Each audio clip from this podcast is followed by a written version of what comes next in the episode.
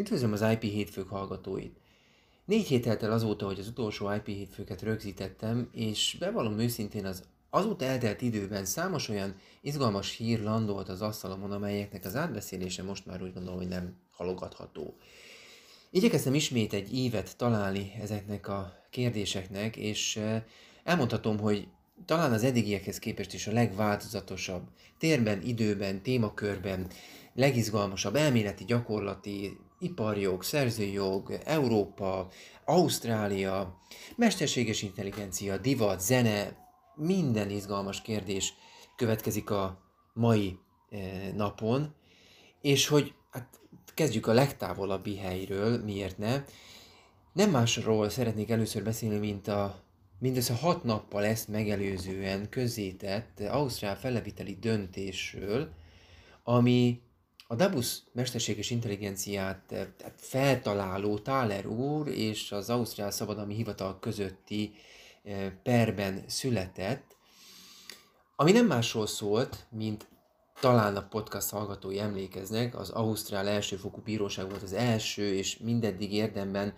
eh, a második olyan bíróság, amely eh, engedélyezni, vagy lehetővé tenni pontosabban azt, hogy ne kizárólag eh, természetes személy kerüljön berögzítésre a szabadalmi jegyzékbe, hanem mesterséges intelligencia is az adott találmányok vonatkozásában. Na most ezen elsőfokú döntéssel szemben nyújtott be fellebezést a Commissioner of Patents Ausztráliában, két fontos érvet megfogalmazva, ezek közül az egyik értelemszerűen egy jogi, egy másik pedig ténykérdés lehet. Jogi szempontból a, a, a ugye ne, nagyon nehéz lefordítani, de minden, nevezük főtanácsnak, szabadalmi jogi főtanácsnak, de egy nyilván hivatal vezetőjéről beszélünk. Azt, a jogi érv az nem másként szó, mint hogy az elsőfokú bíróság félreértelmezte az irányadó Ausztrál szabadalmi törvény rendelkezését, illetve második pontban pedig úgy is érvelt ez a főtanácsnok, hogy ténybeli tévedéseket is ejtett a bíró, amikor az elsőfokú döntését meghozta. 31 néhány oldalas döntésről van szó, ami végső soron nem áll lehetőségemben részleteiben kivesézni, de egy rendkívül helyes döntést hozott, ugyanis úgy döntött, hogy nem csak lehetővé teszi ugye a fellebbezést a főtanácsnoknak, a fő tanácsadónak, még egyszer nagyon nehéz lefordítani ezeket a titulosokat, tehát a hivatal vezetőjének, hanem tulajdonképpen az elsőfokú döntést meg is semmisítette a másodfokú bíróság, Ugyanakkor a ténykérdésekig már nem is jutott el. Egyszerűen arra a következtetése jutott az Ausztrál Felleviteli Fórum, hogy az elsőfokú bíróság félreértelmezte az Ausztrál szabadalmi törvény 15-ös eh, cikkét, ami tulajdonképp, illetve a kapcsolódó végrehajtási rendeletet, ami végső soron helyes nyelvtani értelmezés mentén, legalábbis a felleviteli bíróság így érvelt, nem mást rögzít, mint hogy igenis csak természetes személy lehet az, aki a szabadalmi indítványt beterjeszti, a szabadalmi szabadalom rögzítésére, nyilvántartásba vételére vonatkozó indítványt kizárólag, tehát természetes személy nyújthatja be. Ha az ember föliratkozik az ügyet vívő, nagyon csúnyán hangzik, szabadalmi jogászoknak a LinkedIn vagy Twitter profiljára, akkor nagyon jól láthatta azt is, hogy természetesen már az is ki van jelentve, tehát hat, hat napos döntésről van szó, de hát nyilvánvalóan a legfelsőbb bíróságig fog kerül, vinni, fogják vinni ezt az ügyet a, az alperesek, továbbra is úgy látják, és az egyetlen hát stratégiailag elképzelhető megoldás számukra nem más, mint hogy a legfelsőbb szintű fórum nyilvánítson véleményt arról, hogy igenis lehet a mesterséges intelligencia feltaláló, legalábbis bejelentő.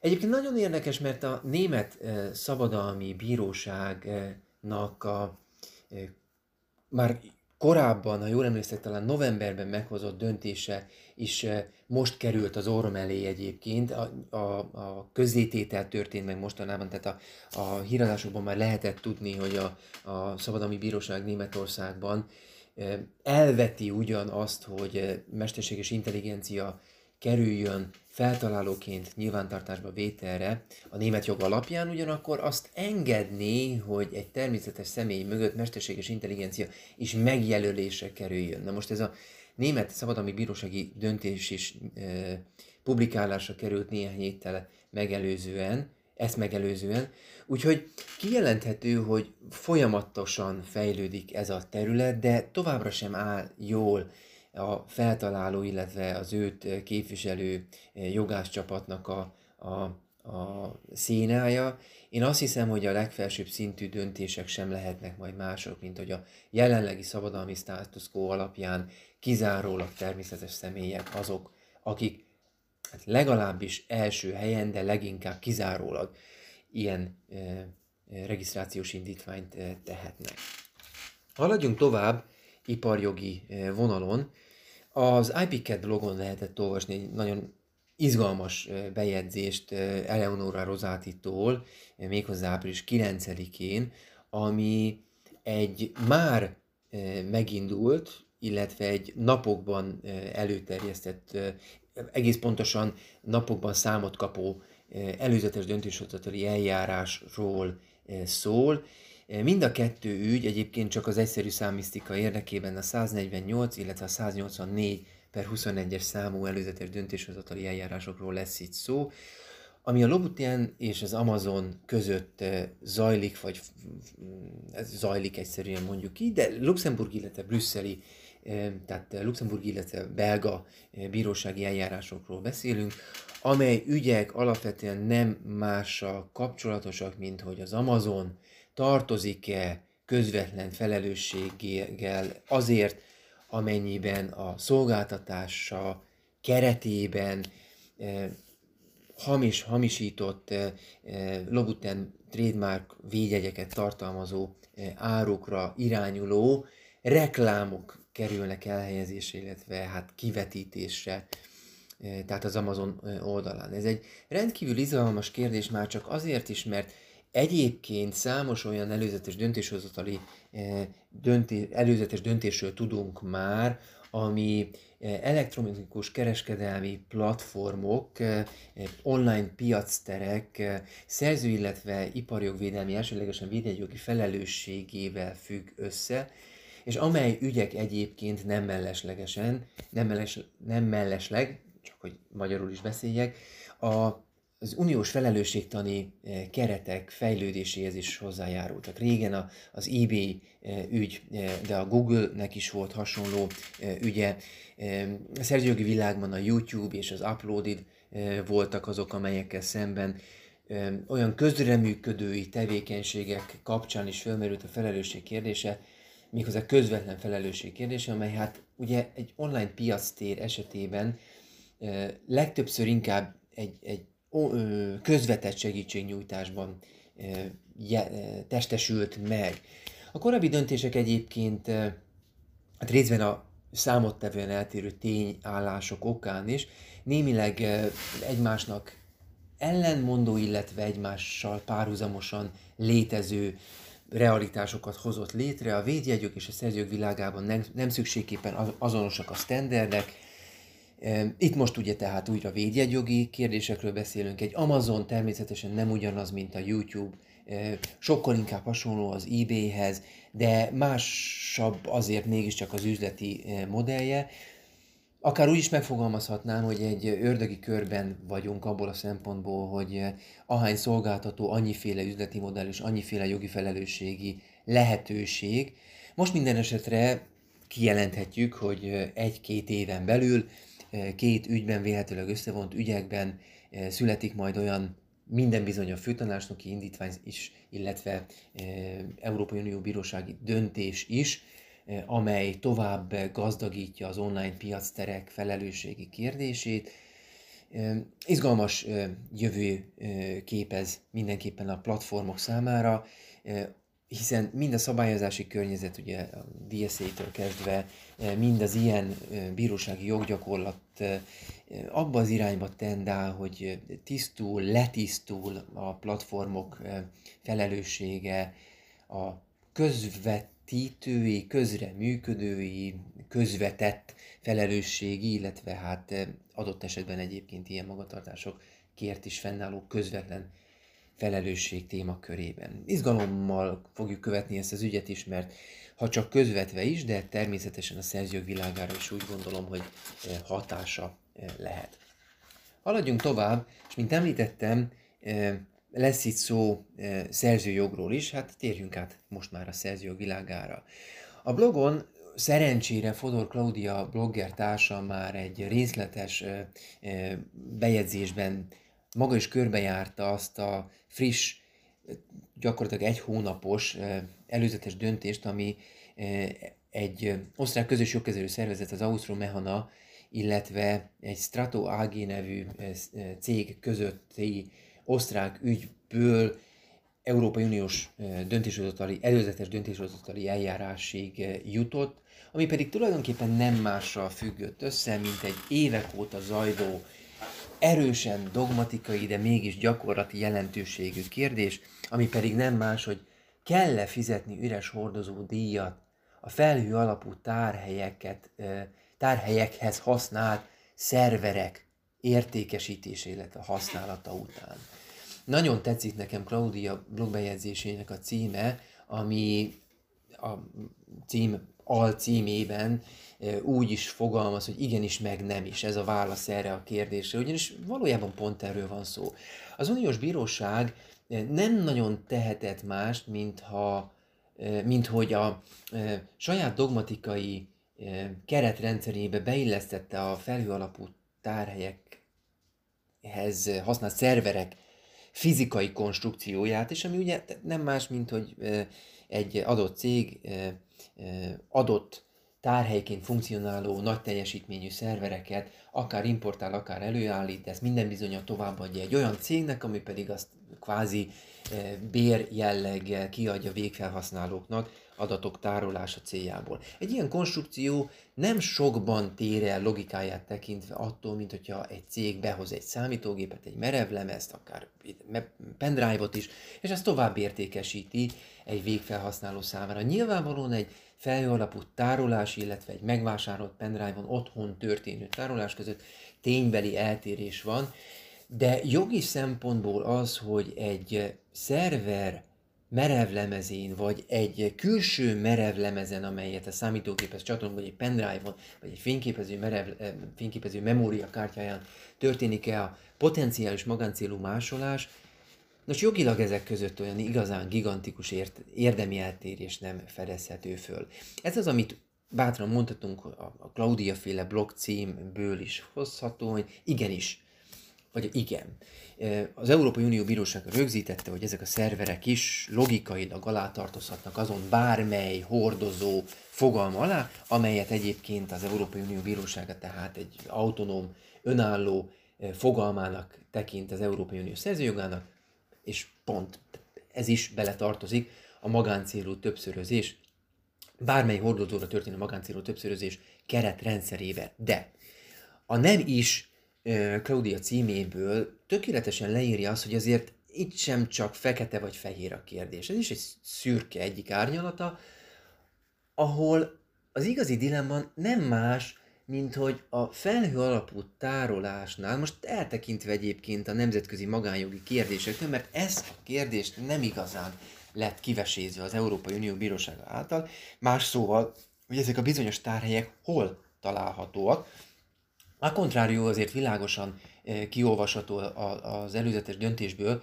hogy a díj megfizetésére az a magánszemély eh, köteles, aki a magáncélú többszörözést végzi. Ennek praktikus nehézsége jogán az a cég, aki gyártja vagy importálja a szervereket. Na most ebből a kontrárió logikusan levezethetjük, hogyha eh, egy osztrák cég megpróbálni egy Franciaországból Belgiumba importáló, exportáló cégnek a a, a bizniszébe belenyúlni nem igazán valószínű, hogy megtehetné. Tehát minden közös jogkezelő a saját területi, eh, eh, területére importáló cégekkel állhat úgymond csak kapcsolatban a hordozó eh, árába beépített üres hordozódi beszedése szempontjából.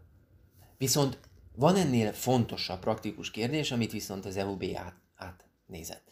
Ez pedig nem más, mint hogy a felhőalapú tárolás, hát mondhatjuk technikai logikája, hát nyilván nem szü- lenne szükséges, de a, meg, a felhőalapú tárolás megbízhatósága érdekében az az egyszerű gyakorlat alakult ki, hogy tükörszervereken párhuzamos másolatokat, másolatokat készítenek a szolgáltatók. Az megint más kérdés, hogy ezek a tükörszerverek nem biztos, hogy ugy, ugyanazon, sőt szinte biztos, hogy nem ugyanazon ország fennhatóság alatt találhatóak, ismét csak bonyolítva a joghatósági kérdéseket, de végsősorban, ami a lényeg, az Európai Unió Bírósága rögzítette, hogy amennyiben, tük, hát, és tényleg a gyakorlatban így van, de amennyiben több másolat is készül ugyanazon e, példányról, annak érdekében, hogy a szolgáltatás nyújtása biztonsággal működhessen, ezt figyelembe kell venni az üres hordozódíj megállapításakor.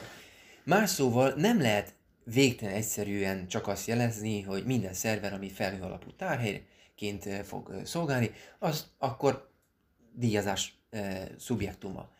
Igenis utána kell menni, világosan rögzíteni kell, hogy ez egy tükörszerver, vagy ez az eredeti, az az első számú szerver után melyik országban került már megfizetése a díj, és a többi, és a többi. Nem mondom, hogy könnyű kérdés lesz ezt a gyakorlatban kisakkozni, már ha ez egy könnyen kisakkozható kérdés, hiszen tudjuk, hogy az üres hordozó jogdíjak kapcsán, vagy üres hordozó díjak kapcsán eddig is sok eh, praktikus nehézséget állított az EUB a tagállami közös jogközelék eh, elé. Minden esetre keresem a szavakat, de nem tudom másként megfogalmazni, ismét egy elvileg helyes döntést, egy praktikusan izgalmas, izzasztó megoldással eh, keverve eh, fogalmazott meg az Európai Unió Bírósága. Természetesen érdemes lesz nézni, hogy ezt az eh, előzetes döntést a magyar jogban is hogyan tudjuk majd átültetni. Terjünk át a mai podcast egyik legizgalmasabb kérdésére. Legalábbis úgy tűnt, hogy a mindennapi eh, eh, diskurzus keretében egy síren híres, hát eh, így szokták mondani, plágium pere, az, ami a legtöbb visszhangot kap. Tehát persze, hiszen ő egy síren, persze, hiszen a nagy sztároknak a, a, az ügyei mindig nagyobb sajtó visszhangot kapnak, és ez valahol egy kódolt eleme annak a kérdésnek, hogy ez, hogy ez az egész történet így jó-e vagy sem. Miről beszélek? Ugye valószínűleg a legtöbb ember hallott erről a kérdéskörről, Ed Sheeran Shape of You című 2015-ös, eh, bocsánat, 17-es dala, eh, elvileg legalábbis egy felpereses Szemcsokri nevű eh, zenész állítása szerint nagyban épített, de legalábbis épített egy OY why, hogy egy egész pontosan szépen ejtsem ki, hiszen a adott ügyben az is vita volt, hogy Ed Sheeran OI, OI kifejezése mennyire hasonlít az OY angol kifejezésre. Egy szó mint 105 milliárdszor a YouTube-on meghallgatták a Shape of You-t, ehhez képest elhanyagolható mennyiséggel szemcsokri dalát az emberek, és a szemcsokri úgy döntött néhány évvel ezelőtt, hogy hát megpróbálja, legalábbis a bíróság szava járása szerint, és azzal a taktikával bíróságon kívül megegyezésbe kényszeríteni egy síren, hogy a két dal között feltűnő hasonlóság van. Na most az érdekesség az az, hogy ebben az ügyben két megállapítás. Az első az az, hogy nem szeretem, amikor plágium ügyről beszélünk egy ilyen kérdéskörnél, mert bár bevett dolog az ilyen magatartás plágiumnak hívni. A magyar jogban legalábbis a plágium büntetőjogi jogsértéseket eh, takarja. Ebben az ügyben kifejezetten magán eh, jogi, tehát tényleges szerző jogsértéssel kapcsolatos jogvitáról volt szó. Beszéljünk inkább szerző jogsértésről. Ez az egyik. A másik dolog az az, hogy nagyon izgalmasan itt nem szemcsokri, úgymond potenciálisan jogaiban sértett személy perelte be hanem Ed Sheeran, illetve az, a, az, a Shape of You-t jegyző két további szerző egy megállapítási keresetet indított szemcsokrival szemben azt követelve, hogy az angol bíróságok állapítsák meg, hogy Ed Sheeranék nem sértették meg szemcsokrinak a e, szerzői jogait. És az eljáró bíróság, a High Court végül is Ed Sheeranéknek adott igazat. Nagyon fontos, hogy szakértői véleményeket e, végigkövetve, amely természetesen mind a két oldalról nézve fontos az adott oldalnak kedvező megjegyzéseket is tett, de az eljáró High Court végül is úgy döntött, hogy ebben az esetben se szándékos szerzői jogsértésről, se, se úgymond tudatalatti jogsértésről nem igazán beszélhetünk, és nagyon-nagyon fontos, hogy azért izgalmas ez a döntés, mert a brit bíróság ebben az ügyben hát mondhatjuk azt is, hogy végre, mert amúgy ezek a zenei szerzőgi perek legtöbb esetben az Egyesült Államokból érkeztek, de végre egy angol, ha nem is kontinentes európai, de egy angol döntés is született arra nézve, hogy milyen sztenderdeket, milyen körülményeket kell megvizsgálni arra nézve, hogy történt-e szerző jogsértés. És itt ebből a szempontból két nagyon fontos standardet állapított meg az angol bíróság. Az egyik az az, hogy volt-e hozzáférése egy sírendnek az eredeti dalhoz. A második pedig a hasonlóság mértéke. Az, aki egy kicsit is járatos az Egyesült Államok zenei, illetve hát általában véve egyébként a szerző jogsértésekkel kapcsolatos gyakorlatában, de leginkább a szerzőjog világából ismertek ezek az ügyek, azoknak ez ismerős lehet. Az Egyesült Államok szerző jogsértésekkel kapcsolatos gyakorlata gyakorlatilag pont ilyen, hát nem is szó szerint ilyen, de nagyjából ezzel megegyező faktorokat vesz figyelembe annak mérlegelésekor, hogy a felhasználó jogellenesen járt -e el.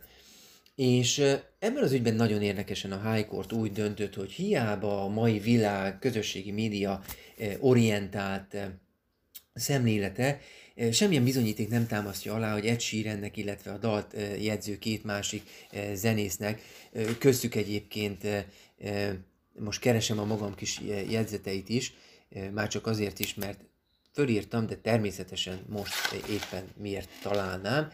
Szóval a dal két, na, puskázni kéne, de nagyon nehéz ennyi, hát három anyagot is kinyomtattam itt, mag, megvan, megvan. Snow Patrol, az egy nagyon híres zenekar, John McDade nevű zenésze, illetve a producer Steven McCutcheon, vagy Catchon, nem is tudom, hogy hogy érték ki Catchon, attól függ, honnan jött talán Ausztrál. Szóval három alkotója a másodlagos műnek nem rendelkezett olyan tényleges hozzáféréssel, amely indokolhatta volna azt, hogy, hogy alapul vegyék a, a, az eredeti szemcsokli dalt az OY elkészítés, Shape of You elkészítésében. De ennél is izgalmasabb egyébként a második standard, ami szintén az amerikai visszhang itt lehet a filmben, a hasonlóság tesztje. Annak megállapításáról szó, hogy a két dal között mekkora hasonlóság fedezhető föl, méghozzá a szerző jogilag védett részleteket tekintve. És itt jön képbe az, amit a High Court döntéséből is minden bizonyos sokáig idézni fognak az angol bíróságok, illetve akadémia, illetve oktatási tananyagok, nevezetesen, hogy a triviális Szerzőjogilag nem védhető zenei elemek, kvázi akkordok, apró zenei részletek, azok senkinek nem monopól ö, alkotása, senki nem szerezhet monopóliumot ilyen rövid, nem védett tartalmakra. Tehát az, hogy az egyes elemeiben a két dal egyébként tagadhatatlanul hasonló, talán hallható is volt az OI és az OY között természetesen hallhatunk különbséget, ha beszélünk angolul, ha egy kicsit is elnyeljük ezeket a szavakat, már azért feltűnő a hasonlóság, de hogy szerzők védje-e az ilyen kedves kis felkiáltásokat, hogy ó miért és ó én, lefordítva magyarra, nem vagyok biztos abban, hogy, hogy jó lenne az ilyen szerzőjog, ami ilyenek kijelentéseket monopolizál. De akkor fordítsuk is meg az érdekességét ennek az egész ügynek. Természetesen egy síren sem panaszkodhat nagyon sokat, ha majd bárki más énekelgeti azt, hogy óáj, óáj, óáj, még hogyha dallamában egy icipicit hasonlítani is fog egy síren dalára. Egy síren természetesen kijelentették, hogy hát ez, ez a kreativitás halálához vezethetne, hogyha ilyenekért perbe fognák őket, és én osztom is a véleményüket. Az igazi kérdés számomra nem más, mint amit egyébként empirikus kutatások az Egyesült Államokban amúgy igazolnak, hogy a bírósági döntések leginkább az, a, a upper dogoknak, vagyis a felső kutyáknak, a, hát az erősebb kutyáknak, semmint az underdogoknak, vagyis a gyengébb szereplőknek kedveznek. Megfordítom, illetve világosá teszem, miről beszélek. Szemcsokri egy egy kevésbé ismert művész. Ha ez fordítva történt volna, vagyis hogy Sam Csokri használta volna föl Ed Sheeranék dalát, ez esetben szinte biztos, hogy sokkal valószínűbben megállapították volna a szerző jogsértést, legalábbis az amerikai empirikus kutatások ezt mutatják. Rövidre zárva a dolgot, nagyon nem mindegy, hogy ki a jogsértő és ki az úgymond áldozat, mert, mert nagyobb szava, nagyobb hangsúlya van a, a, a settled, vagyis a közkedvelt, népszerű, bizonyított zenészeknek, mint a feltörekvőeknek. Ez egy sajnálatos módon elitista helyzet a mai világban, legalábbis az Egyesült Államokban. Kíváncsi leszek, hogy az Egyesült Királyság jó gyakorlata is el fogja mozdulni ebbe az irányba. És ha már a zeneipar, most már csak nagyon-nagyon röviden, nemrég megjelent az IFPI Global Music Report 2021-es dokumentum, ami természetesen megerősítette, hogy továbbra is erősödnek a zeneipari bevételek. Ezúttal a számok azt mutatják, hogy 2021-re 18,5%-os növekedésről beszélhetünk, ami megdöbbentően magas növekedés.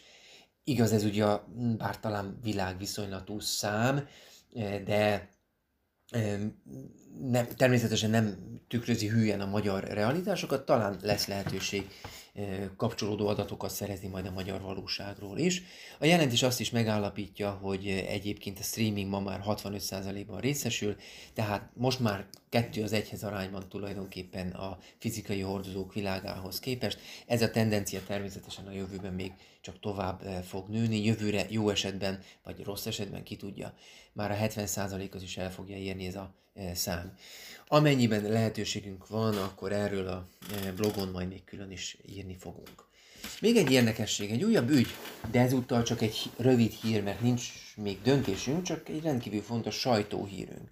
Méghozzá az egyébként jól ismert Warhol kontra Prince, hát nem konkrétan Prince, hanem Goldsmith kontra Warhol alapítvány ügyében, hogy még pontosabb legyek, ebben az ügyben egy fotográfus által a Prince nevű zenészről készített fotók, Andy Warhol által történt művészeti, művészi igényességű feldolgozásával kapcsolatos nagyon-nagyon híres szerző jogsértési perről van szó, méghozzá arról, hogy a Warhol Foundation a legfelsőbb bíróság elé vitte az ügyét, és a legfelsőbb bíróság befogadta ezt a kérdést, ami azért nagyon izgalmas, mert én magam is írtam a blogon arról, hogy egy szerintem viszonylag, hát nem biztos, hogy szerencsés döntés született másodfokon ebben az ügyben, amely döntés nem más volt, mint hogy Warhol